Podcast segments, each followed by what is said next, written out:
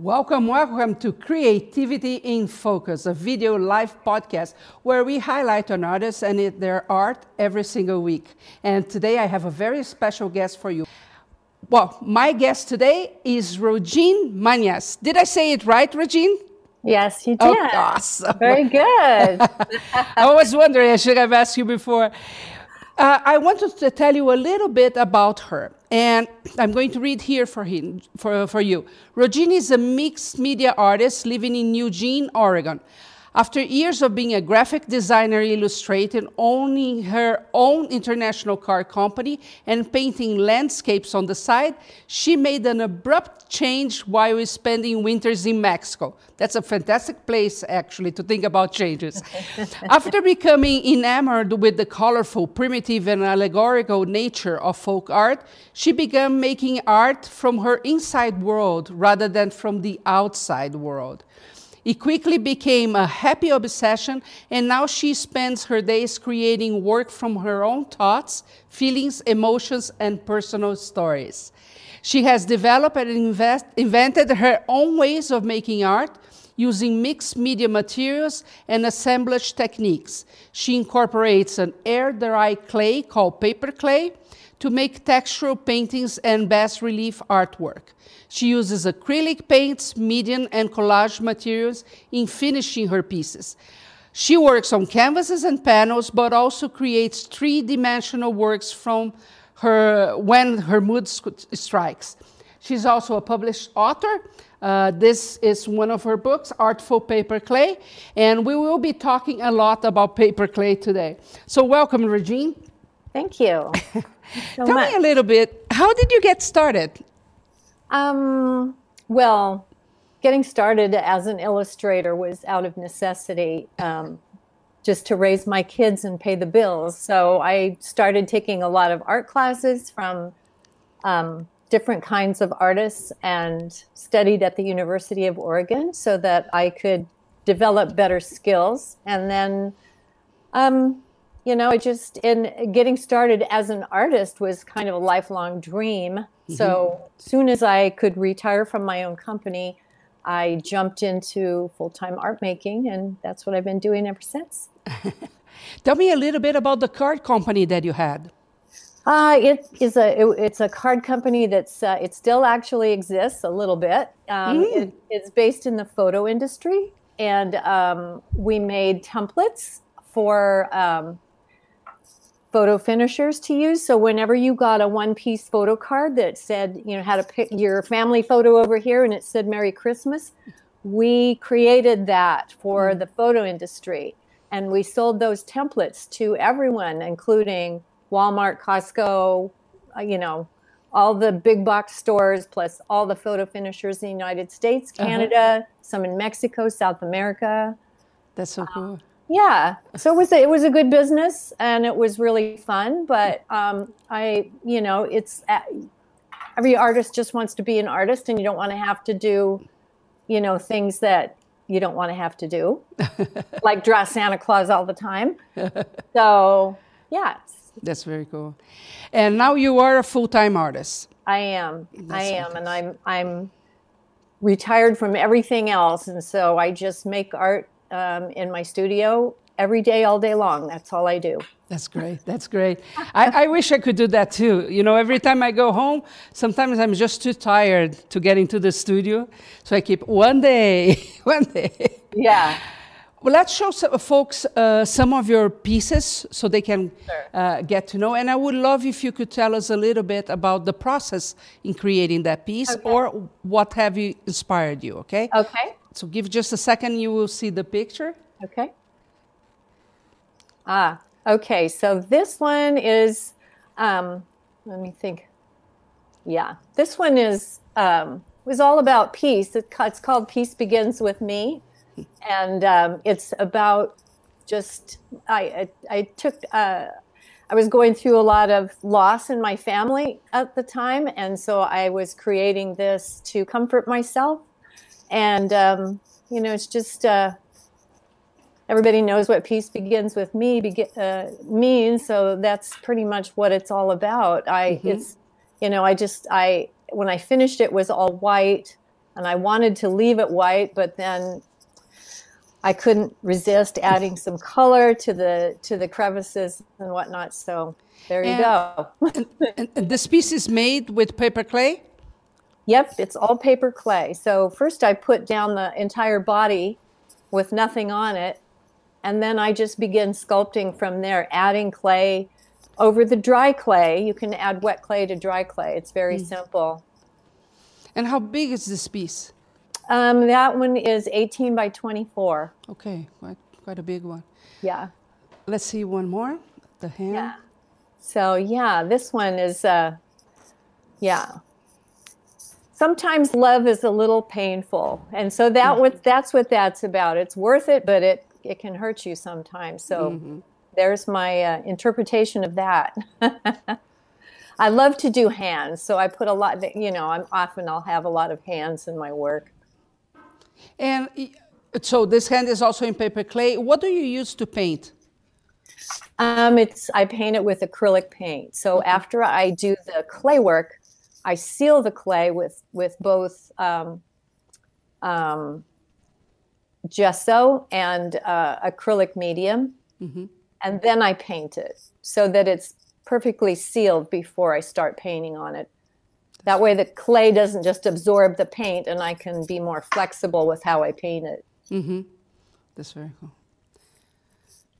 Yeah, the birds are my favorite. Thank you. Cool. Yeah, I love birds. I have my studio. I have a big sliding glass door that I look out of, and there's just all these backyard birds out there in my bird bath and at my feeders. So these are my friends. So these are portraits of my friends. Yeah, that's true. I love to go out and take pictures of birds. I do that a lot. Now, this is the same process, right? The paper clay, is it on canvas or what's the background? That piece is probably on a board, but the other two that you saw were both on canvas. The clay has enough flex that, so if you do it on canvas, it doesn't crack. So you can, it has enough flexibility so that it won't pop off or crack or anything when it's done on canvas. So you can do really large pieces on canvas. And when you were working on canvas, you sculpt the piece on canvas, or do you sculpt in someplace else and then you bring to the canvas? No, I sculpt it right on the canvas. So what I'll do is cut out, I'll draw the outline of the bird, and then I will cut that out and place it on the canvas, and then sculpt on the canvas. It helps it adhere better. And and then you can just be a little more loose. Like if I'm doing animal fur or something, then I can rough the edges so that they can feather out the way they should. And most of your pieces are wall pieces, or do you create other types of pieces? I do create other pieces. I've been experimenting a lot lately with doing more three-dimensional things. And I have, let me see if I can, where is that camera? I can see this little piece here. There. Oh, beautiful. There. So that is just, that's a little piece that I'm working on. I teach a workshop in Oaxaca. It's coming up in March, and this is one of the projects we'll be doing. Let's see, I have another little piece here. Yeah, paper clay is largely used for three-dimensional work. And so this one just has a little hanger on it, and it has little plants coming out of the top, but I'm trying to keep it in my... Yeah. Very pretty. And then it's used, like I say, it was used primarily for three-dimensional pieces like doll making. And so my applying it to a canvas was kind of my own invention. Yeah. Oh. So there's another little bird shape.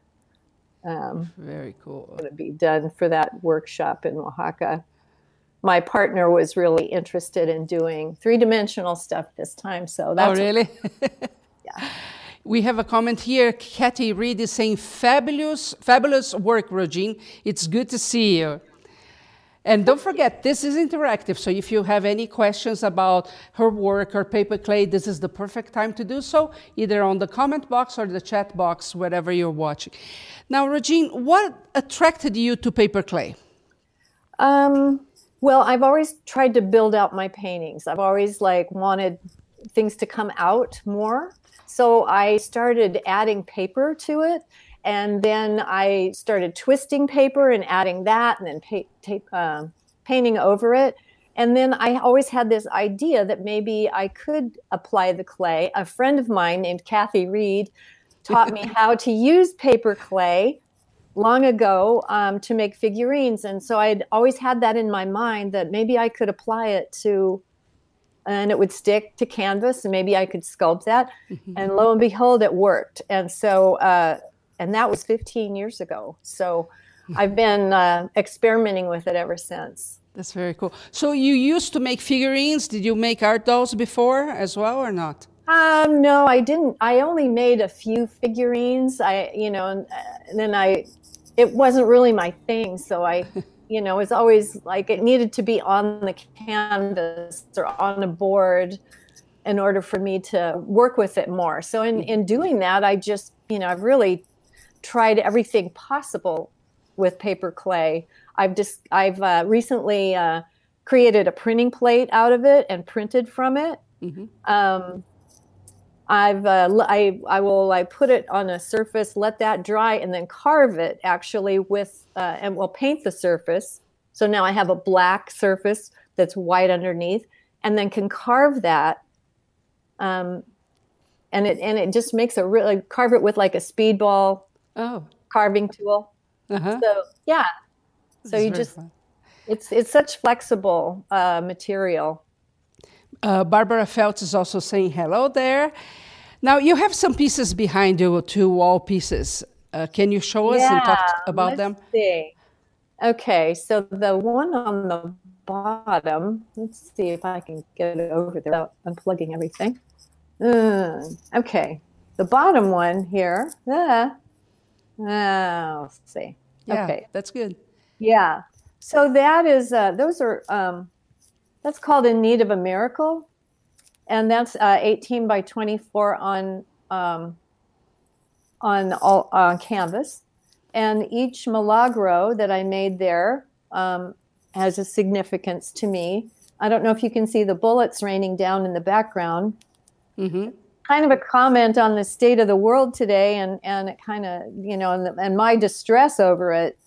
I added the bullets after the Sandy Hook, that shooting at that school, and and I was in the process of working on that at the time, so it has a lot of meaning to me.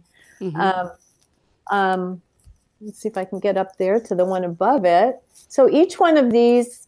Oh my goodness, this is odd because it's in reverse. So I have to kind of do the opposite thing to get it over there. Let's see if we get that up higher. Okay, there it is. So this one was I don't really have a title for it yet. I'm still kind of working on it. Sorry, I can't quite. There it is. There you go. There we go. So again, I made the body. And then I just made all those individual hearts and adhered them to the body using Elmer's glue. So in that case, I made each heart separately, let it dry, and then I glued it into place. Okay. That way I have more flexibility. And at that time, that's right after the election that I started working on that, and then I also my brother became very ill, and so I was just really kind of all about hoping and Anyway. That's what you mean on your website, expressing what's inside the inside world more, so we can see that a lot of your pieces have a lot of emotion together with that, right? Yeah, they do, and. I don't know. I just I used to paint landscapes and paint from life, and I just lost my desire to do that. So I was in a class once with taking another workshop from someone else, and I said, sometimes I feel like I'm standing in the doorway of art and I won't let myself go through it. Mm. And to me, that meant I'm only painting from reality. I want to do what is in me. I don't want to just make pretty pictures. So, and he said, then paint that. Mm. So I did. And then it kind of opened up a whole new world for me of expression. Mm-hmm. And I, you know, I'm grateful for that, because now I'm just kind of obsessed with making art. Uh-huh. I think that's a fantastic way to see it, because many times we focus too much on the process or the material we are using or depicting a reality. Like a bird, it has to be exactly like that species is, and we forget about our own voice in the process, right? How we see that piece, right? Or what's fun for you to do too. I mean, it's like I don't want art to be a struggle anymore. I've done that. I don't need any more. Have to make it look just like this or that. You know, I want it to, as long as it's pleasing me. Then I'm really into it and enjoying it. Uh-huh. Yeah. I never do commissions. I don't do anything for anybody else anymore. It's all for me. And luckily, other people like it. You know, I don't like commissions either. I always think that the moment they come, they become a job. Yeah. Right? And with a lot of, for me, anxiety, because then you're too worried if the person will like and if it's what they think it should be, and impacts my creative process. So do you think something similar to you? Right. That's exactly it. We have some questions here. Diane Kelly is asking, do you use an armature for paper clay? I do. If I'm making a three-dimensional piece, then yes, you would. You don't want to just make a solid piece of clay. So actually on the paper I have some tips about making figurines. And one of them is to take tin foil, and wad it up. And that's what I do with all my used foil that you would otherwise just throw in the recycling. Wad it up and create your form using that, because it's a real, moldable material that you can then apply paper clay over the top of. So sometimes I will take it, wad it up. Like if I'm making a bird body, I make the little head and then the little body, and then I will use masking tape to kind of tape it all up like a little mummy. So inside of what I made is a little mummy of, the actual outside of it. And then I wrap it with paper clay, and then maybe I'll let that dry, form it. And then if I want to add something, like say on this piece here, let's see if I can get that there it is, on that piece. I added the leaf after everything else was dry. So that way you don't just mess up what you did underneath. Uh-huh. That's very cool. Now, in the pieces that you have behind you, they are big canvas there. Do you need any type of structure below the clay or in some place or not? No, actually, I gesso whatever substrate I'm using. So if I'm using a canvas or a board, I'll gesso that. Now I also make, here's an example of something. Let's see. There we go. Yes. Mm-hmm. So beautiful. This is a little ornament. And so you can make, and this was just made on a piece of plastic, and then when it's dry, you just peel it off. So this is a little free hanging ornament. That's very cool. That's very cool.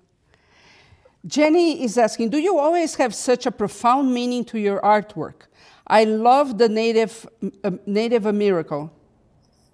I don't. Well, no, I don't. Sometimes I'm just playing, and I think it's really important. Sometimes I just have to make fun things, make things that make me happy. Mm-hmm. I've got here's some abstract flowers, it's not real, it doesn't mean anything. But it's just fun to do. Mm-hmm. So yeah, I do. I don't always make art from my feelings, but definitely from my imagination. She's also asking, do you sell your work or place them in museums? I do have a gallery in Portland, Oregon called Guardino Gallery. And I try to keep her stocked with some of my work at all times. But beyond that, I have it posted on my website. And I do sell it, but it's kind of not a priority to me because luckily I've kind of made my comfortable living already. So I don't really have to sell my work. So often I will make work and I'll have it like I have a series of animals. And you can see them on my website. It's called the Going Away Party. It's just an entire series of endangered species. Mm-hmm. And those animals they all have a little party hat on. And there is, it's like all my favorite animals are endangered, which is, very upsetting, but it's a reality. And so I'm trying to draw awareness to it. So I have this collection of work that I really don't want to sell until I amass a good quantity of them, and maybe I will never sell it. But I'm hoping maybe it can go to a museum or something someday. But in the meantime, I make cards and prints, and I sell those, and then I donate a portion of that to conservancy organizations that are helping the giraffes and helping our giant cats that are panda bears, orangutans, yeah. It's interesting, Rogene, in the last month, so it's you and two other artists that I have interviewed. One of them is a sculptor, the other sculpts with wool. They both choose species that are about to be extinct to do. And it's the same drive to create awareness.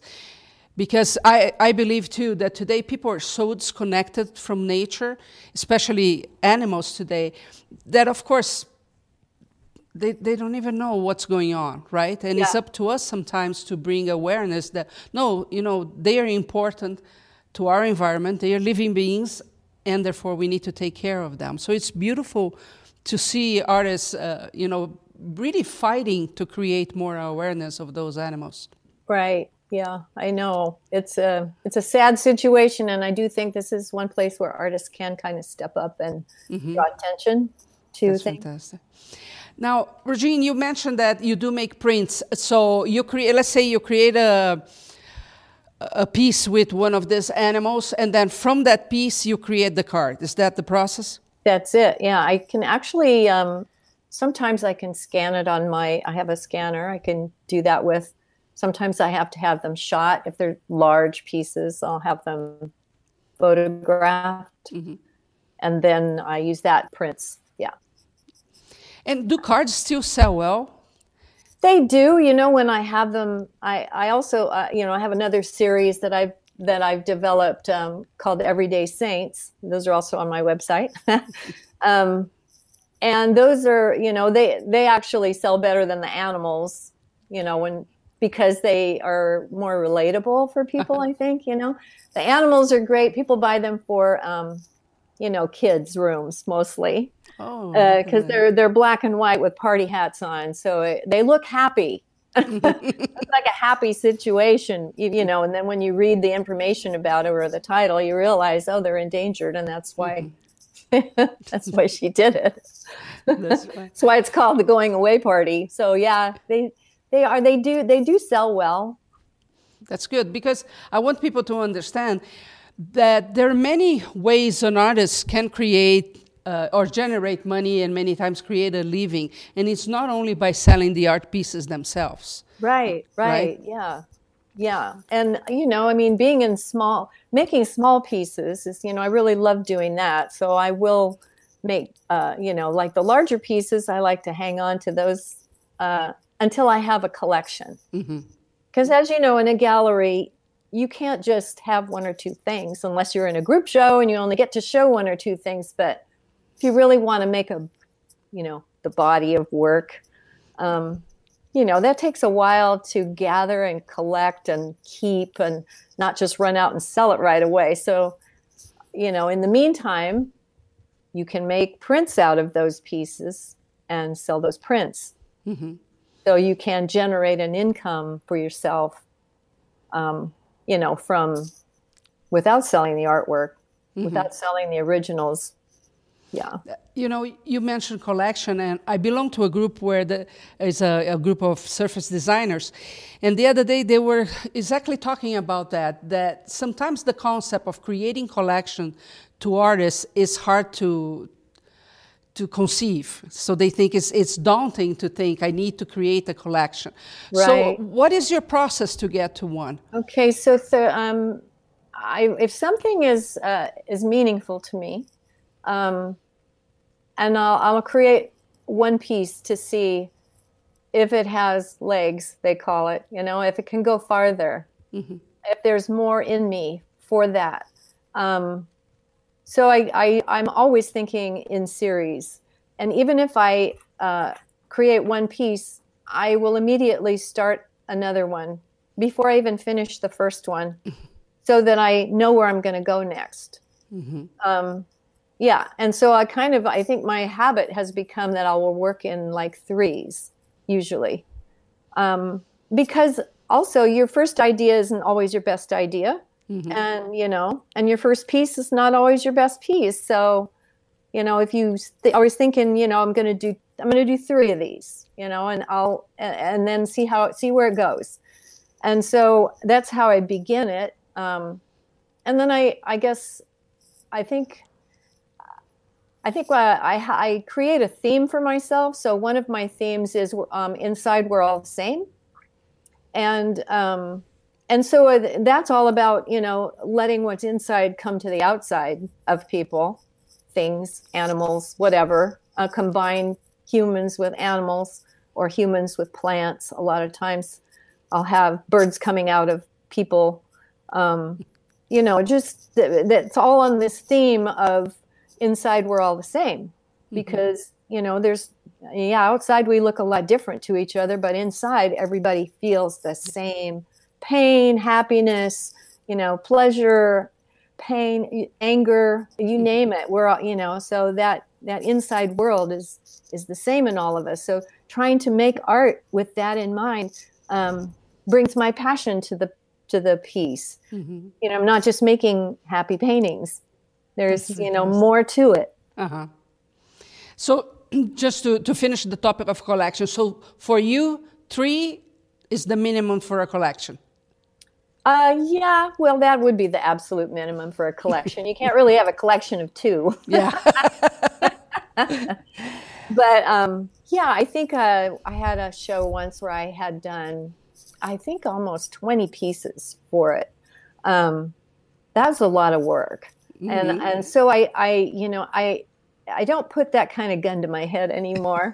That's a lot to ask yourself to stick with a theme for, even though that theme I continue to work on. You know, when you're under pressure to work on it, it's different than when you're just going, oh, I could add another one. You know, you're at the dry cleaner and you think, oh, I could add another thing to that because this just made me think of that, but. When you're struggling to come up with more things for a show, it's, you know, it can be daunting. Yeah. Rogene, I have a few questions for you, but why don't you tell folks your website? Oh, my website, it's rogenemanas.com. And I say Manas. It is Manas, but you're not going to get the N with a tilde on the computer, on the website, anyway. Yeah, on the website. So it's, yeah, and it's rogenemanas.com. Yeah. And, yeah, that's my website. And I'm on Facebook and I'm on Instagram. I love Instagram. I think that's where we cross paths, maybe on Instagram. Probably, yes. Mm-hmm. I love the visual ease of Instagram without having to see what people ate. Although they still do post that on there sometimes too, but I follow so many good artists and I'm so inspired by everybody's work. It's just a delight to have. Yeah. Yeah, it's amazing how Instagram is becoming a hub for artists, right? I think the visual aspect is really what drives them. I miss a little bit of interaction there. It's not as easy as other social networks, but right. You find really extremely talented people from everywhere in the world, all ages. It's really impressive. It Kelly is asking, when do you glean the most? Where do you glean the most inspiration from in the world around you?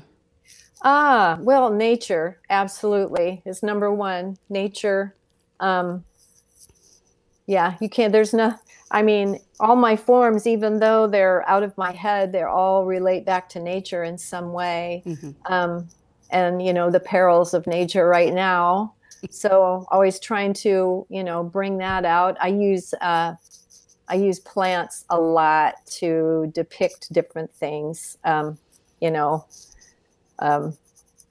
lot of thorns in my work, like that hand that we saw in the beginning. I always somehow I end up with stickers on things.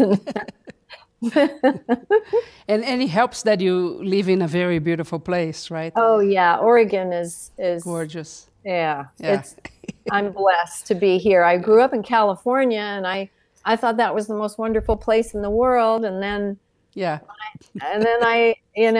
I still love California, but came up north, and the nature up here is just astounding. It's like I can go for a walk in the woods just in 10 minutes. I'm in the woods, and I live right in town by the University of Oregon. So I mean, that's what Oregon is like. Yeah, it's very pretty.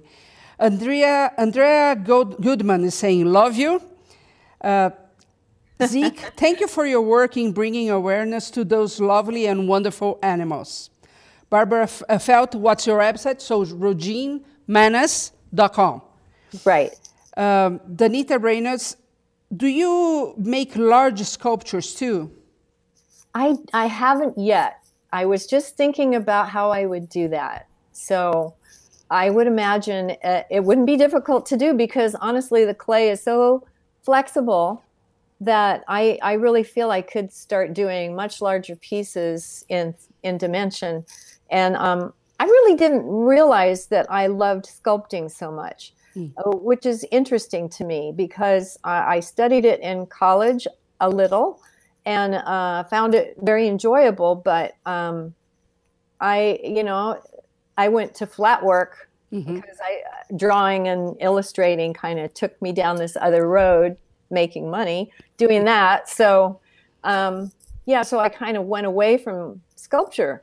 But now I really feel like there's really nothing I don't feel I could actually create with paper clay. I use it in combination with collage. So I often will paper my work with, collage work. And, I just feel like it gives me more opportunity to make, so if I do have an idea, I have kind of a limitless way of depicting what I've come up with in my head, so I can decide if I want to go flat or if I want to go dimensional. That's interesting. Yeah. She's also asking, do you keep an artist's journal with sketches of what you like to make with clay? Yeah, well, I sure do. I don't know if it's a journal per se, but I have millions of pieces of paper that I keep. And I will cut them and put them into a journal so that I can refer to them again and again. I have them they're in envelopes. They're they're everywhere. Yeah. Yeah. I do carry a little sketchbook with me. Everything I do begins with a thumbnail. And I really like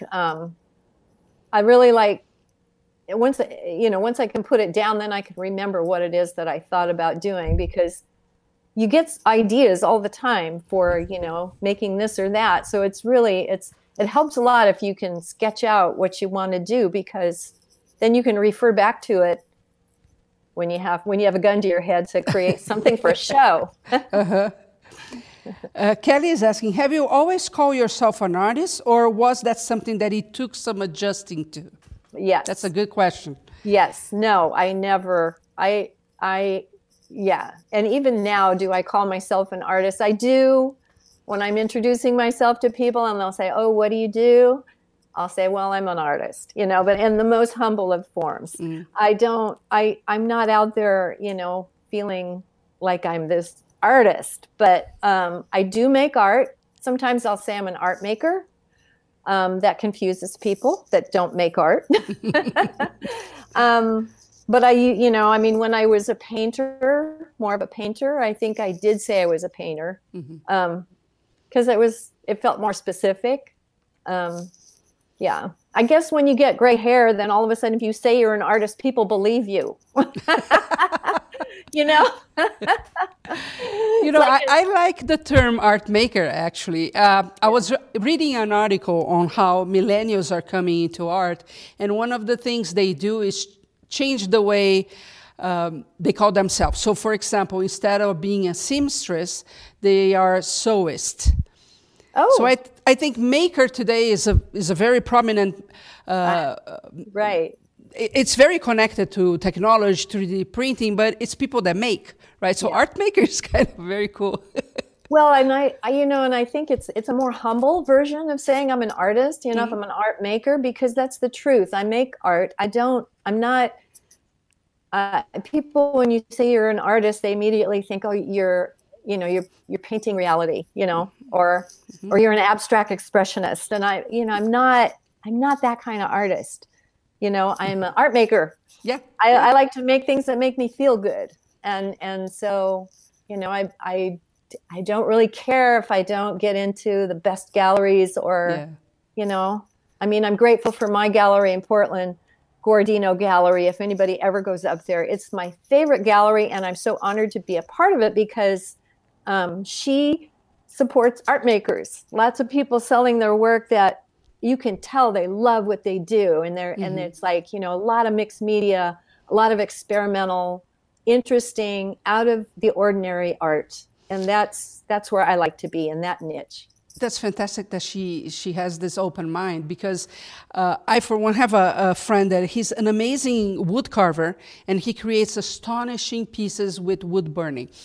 And there was a state fair, and he submitted a piece to the fine art department, and then he got a call saying that his piece could not be there.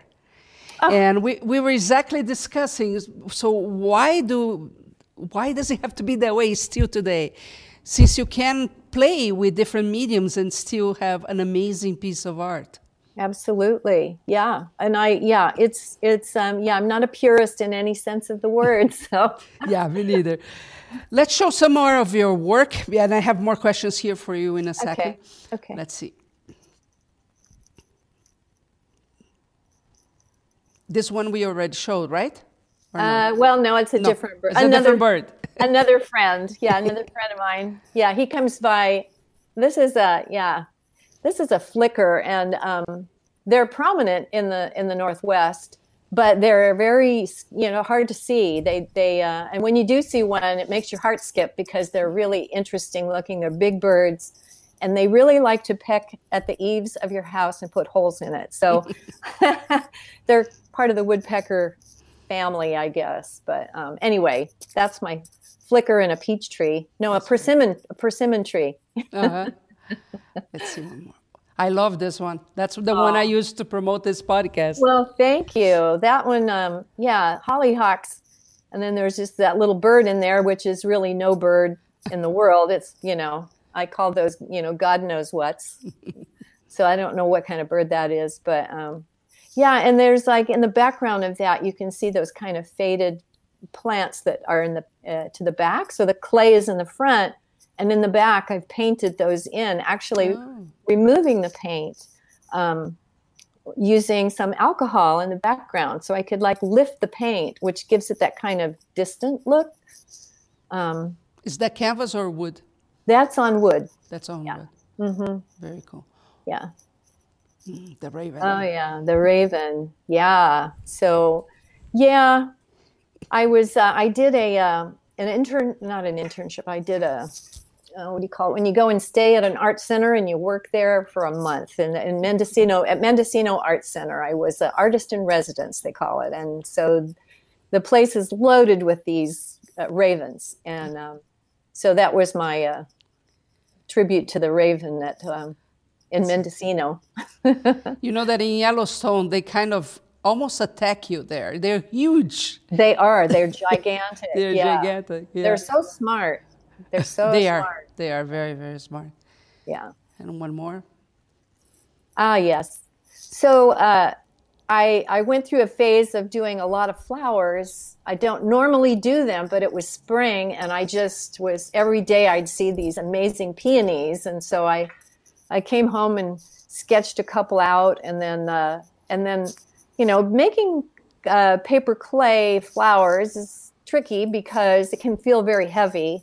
So this is kind of when I started using the process of lifting the paint so that I can kind of almost watercolor it. I'm using acrylic paints on it, but I can almost lift the paint, or I can lift the paint so that I can get back to the white underneath. My process is that I actually paint a dark color on it, and then I remove that so that it gets into all the crevices, and then paint it. So, yeah. And you paint after the clay is dried? Correct. Correct, okay. Correct, yeah. Yeah, you want it to be dry, and like I said, I do put a layer of medium on it before I paint it, and that way I can move the paint around, and even remove it if I don't like what I did. With alcohol. Mm-hmm. Alcohol is a solvent for, I don't know if everybody knows this, but it's a solvent for acrylics. So, and I use rubbing alcohol. I don't use denatured alcohol, which is pretty toxic. So I just use rubbing alcohol, and, you know, and if I don't like, even to lift the color off the leaves so that they're more translucent, like real leaves and petals on the flowers. Anyway. And the alcohol would not compromise the clay. Like if I use too much water, I would, correct? Yeah. So the water, clay is not affected by the alcohol. Very cool. Especially because I put that, you know, an in-between layer of medium on it, just a regular acrylic medium. And I usually use a gloss medium, because then it lets the paint release from the surface. If you use a matte, sometimes it's harder to lift the paint because it adheres more to the medium. Yeah. Very cool. Kelly is saying, I know you said you do art for yourself first and foremost, and I love that. I find that I sometimes struggle letting go of the art I make, though I would love to sell them. Yeah. Yeah. Your creation, right? It's not easy. Yeah, they're like my friends, you know? I mean, I think if I unplug this for a minute, I'll walk around in here. We can see. Mm-hmm. I'm just going to turn this away from me for a minute. I'm going to go over here to my animals first. Like, these are my friends, you know? I don't know. Can you see those guys on the wall? So, you know, I there's those guys. Mm-hmm. You know, this is my little wall of inspiration here, and some of it's my artwork, but I fill my studio up with, you know, stuff that I like to make. And there's another paper clay piece. Let's see. There's another one on the wall there. Sorry if this is not coming through that well. Here's my... shelves of, you know, I have just shelves. There's all my cards and this, you know. And then over here are all my saints. This is my wall of saints. Can you see those okay? Yes. Yeah. So these are all my everyday saints. And, you know, when I need a little inspiration or something else in my life, you know, I create another saint. So, you know, yeah. So here's the... Can you see her? Mm-hmm. That's Our Lady of Taking Care of Yourself. Nice. So, anyway, it's really hard for me to sell my work because they're my friends, and I keep it around. It's like they're all pieces of me. So eventually they'll go. I mean, eventually I do get rid of things. So I like what I donate a lot of art to local organizations for auctions and things like that. I, I I feel better doing that than selling it. Mm-hmm. So, although I will sell it too. Bernadette Alcock is saying, maker of fine art is what our art group often uses. I'm sorry, I missed that. Maker of fine art is what our art group often uses. Yeah, maker of fine art. That's that's pretty good. That is a good one. Yeah, yeah. Another thing I wanted to just say was I love folk art. I love the innocence and the authenticity of folk art, and often there's like stories behind it, especially in Mexico, South America. There's more to it than just, they're making beautiful things, but they also put their thoughts and feelings and hopes and dreams into the work that they do. And I think that the term folk art is kind of almost derogatory in the fine art world. Mm. So, I'm proud to say I feel like I'm a contemporary folk artist. That makes me, that to me kind of more describes what I'm doing. Mm-hmm. I'm kind of plowing my own way, back and forth across the field between folk art and fine art. And I'm sure that there's a lot of galleries that would consider my work folk art more than fine art. Mm-hmm. So I don't really know, where's the distinction between folk art and fine art? How fine does work have to be before it's fine? Fine, yeah. Fine enough. I'm looking for the answer too. Rosie is saying, do you talk to your art? I find that many of us artists do. I do. When I walk into my studio every day, I say hello to my studio, and then I just look around at my... Yes, I do talk to my art. Well, when you're by yourself in the studio all the time, which I am, mm-hmm. And I love that part of my life, being in here with my friends and my birds outside. But... Sometimes, I have to kind of force myself to get out in the outside world and be among my real friends because, I probably am a little obsessive and crazy,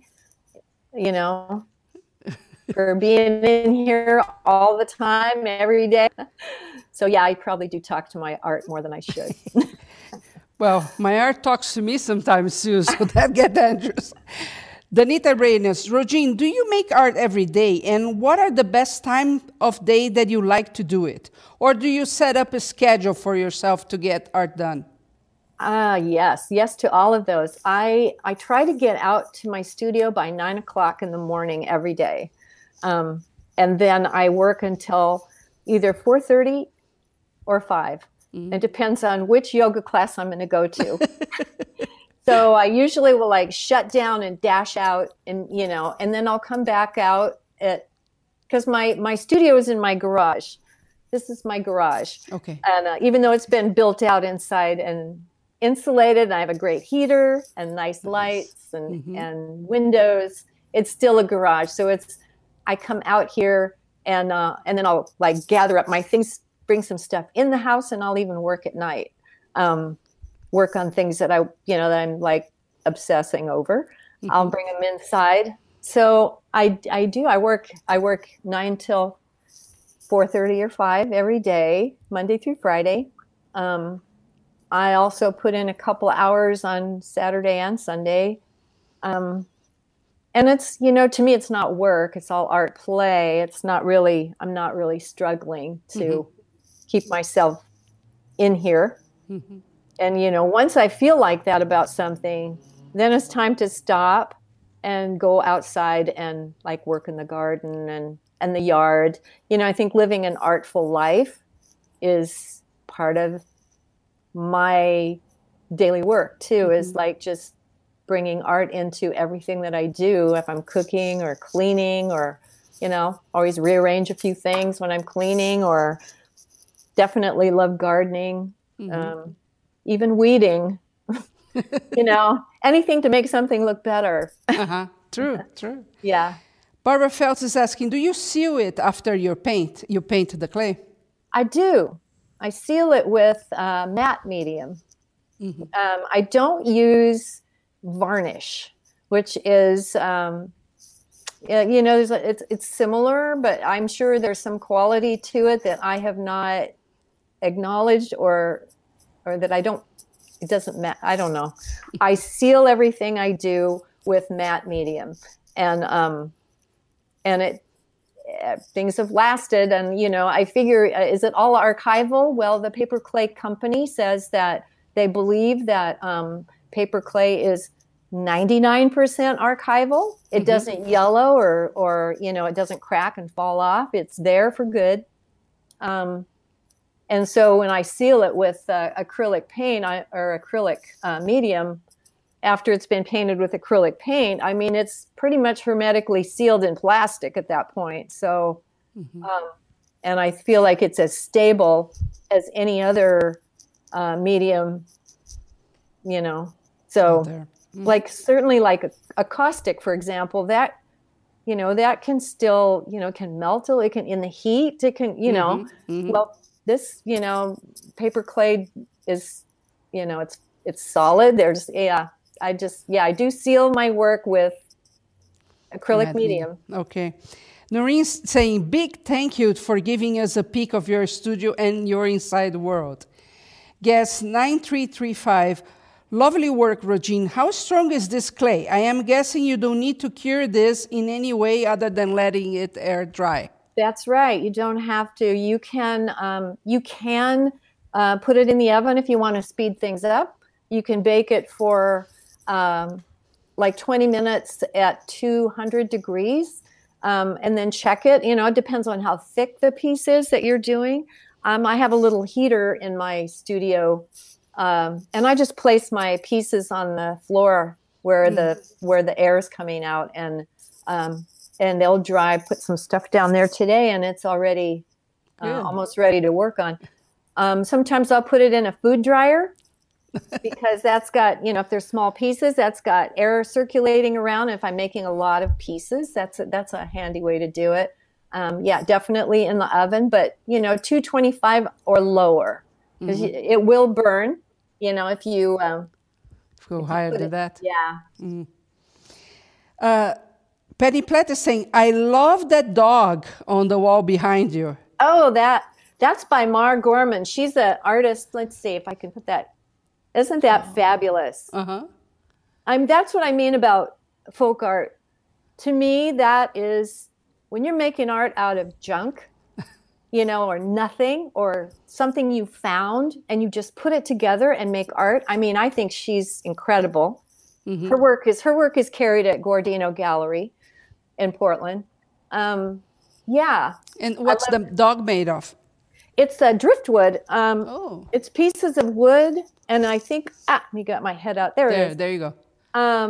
It's got bottle caps. Those are the dots, and the ears are little pieces of tin, I think. The rest of it looks like driftwood to me. Not sure what the eye is. It's like a little button or something. That's very cool, isn't it? the little painting under. It's the only landscape that I own of my own.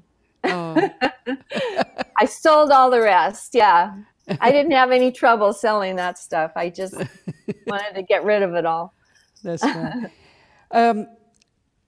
Danita Reynolds say, contemporary folk artists. I love it. Ariana Gardner, hi, Rogene. And Andrea, I remember knowing you in the old days, and you made some very small pieces. Have you ever considered jewelry? Jewelry, yeah. You know, I did take a jewelry class. I'm really not fond of a lot of process. And once something leaves my hands, like if I'm making a real, you know, something out of earth and clay and it goes into a kiln, or if I'm making something out of jewelry and I have to, you know, heat it, or it's just, too much equipment, too much paper clay is just as, you know, that's as much process as I want to have in my life at this point. I really enjoy the simplicity of it. You know, I can take it anywhere. I have worked on paper clay, you know, in the cars. My husband's driving on a long trip. I will bring my clay. I roll it out. because I work flat on flat pieces. I roll it out and I put it between plastic, and I will just, you know, work on it as we're driving across the country. And I've done that. I've done it on a train to up to visit my friends in Canada. Oh, really? Yeah. Yeah. Yeah. Just, yeah, I just, it's just so versatile and convenient and easy for me to use. And, you know, and that goes for painting and drawing and all those things too. But something about working with my hands, I kind of feel like everybody has some sculptural ability that's almost innate. Mm-hmm. You can always form things with your hands. So, you know, when I teach workshops, my students are amazed at what they can create. They really didn't know that they could do. Mm-hmm. So, you know, and I think that's the joy of working with something that's so forgiving and, you know, easy to use. It's not toxic. You think I work for the company, but I don't at all. I just love the material. That's cool. It's interesting because then you, let's say you're on the train, you're working on a piece, and then you just carry, don't touch it. Actually, yeah, no, I'll wrap it up in plastic so that if I want to keep working on it later, I can. Nice. If you don't, you just let it out in the air and then it'll dry. But yeah, it's pretty tough. I would say, you know, I'll show people that you can drop it on the ground and it won't break. But you can, but if you gave it to a, you know, a 3-year-old, they might like snap it in half. So yes. I'm just grabbing this other, we did these little dolls. There was a little doll. Mm-hmm. I learned how to do this on a website called, Cloth and Clay Dolls. And I think her name is Gritty Jane. Anyway, it's a cloth doll. And then, see if I can get it in here. Yeah. He looks a little green, but it's a kind of a Frida doll. So she's made out of cloth and then painted with gesso. And then I added paper clay to her head. To make the head. Yeah. So there's a little armature of a head inside there that I wrapped with clay, you know, and then it could create the doll. So, yeah, that's fantastic. That's another thing you can do with the clay. So before we end, I want you to tell me a little bit about the process of your book and where people can get it. Well, it is on Amazon, and I also sell it on my website. And I sign those that I sell on my website. That's cool. So the book, you know, it's all about bas-relief. It's not about doing the sculptural part of it. And my husband was out of town, and I had just created a piece for a workshop that I was teaching, a takeaway, because I like to give people something that will remind them of what they learned, because somehow they forget. So I did this this worksheet. And I got the idea since my husband wasn't home, I thought, I don't know why he has to be out of town for me to think of this, but I sent it off to a publisher to see if they would be interested, you know, like a proposal. And the next day I got an answer from Northlight Books that, yeah, they'd be interested. So we talked back and forth and came up with a plan. And there that became the book. And I always wish that I had been able to design the book, because I'm a designer, but I couldn't design the book. So, you know, all the work in it is mine, but I didn't get to design the book. So maybe next qualifier one. There, you know, when you're a designer, yeah, next time I really want to have more control over it. Although doing a book is really hard. I had no idea, because I had to write it too. It's like, who knew? With a deadline, right? Ariana is saying, love the dolls. Haven't seen those. You are amazing. Love being able to catch the end of this. Oh, Rogene, any final words for people that need to be inspired today? Oh, my goodness. Well, let's see. Jump over yourself. You know, get out of your own way. Stop doing what you think you should do and do what feels good to you. yeah, don't let anybody else criticize your work. I mean, criticism is good and helpful when you want it, when you ask for it.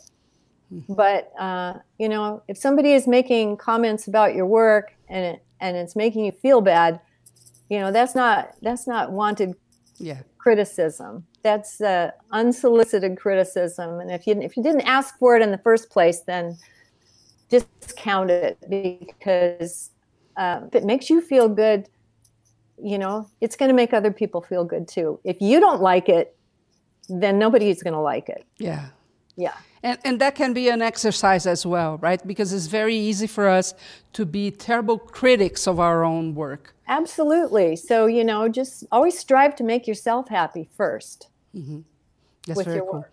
Yeah. Rogene, thank you very much. You've met today Rogene Manas, and to know more about her, her website is rogenemanas.com, correct? M-A-N-A-S. And how else can people get in touch with you? Well, you can find me on Facebook, and you can find me more readily on Instagram. I post a lot on Instagram. I don't post much on Facebook anymore. Not for any other reason that I love what I'm finding on Instagram. So that's where I am all the time. So yeah, find me there. And yeah. And if you come to Eugene, Oregon, look me up. Ooh. And that's a nice trip there, I know. Yeah. Thank you so much, Rogene, for your time and for being here, inspiring all of us. And thank you very much for being here and interacting with the artists. Remember, Creativity in Focus happens every week, and every week we bring a new artist. Next week, we have Michelle Freeman, and she's going to be talking about teddy bears and soft dolls. So don't forget to be here, whatever you're watching, at the same time next week, okay? So I'm signing off. I'm Shahar Boyayan, your host. See you back here next Tuesday. Thank you. Yay. That was fun. Thank you so much. That's so kind of you.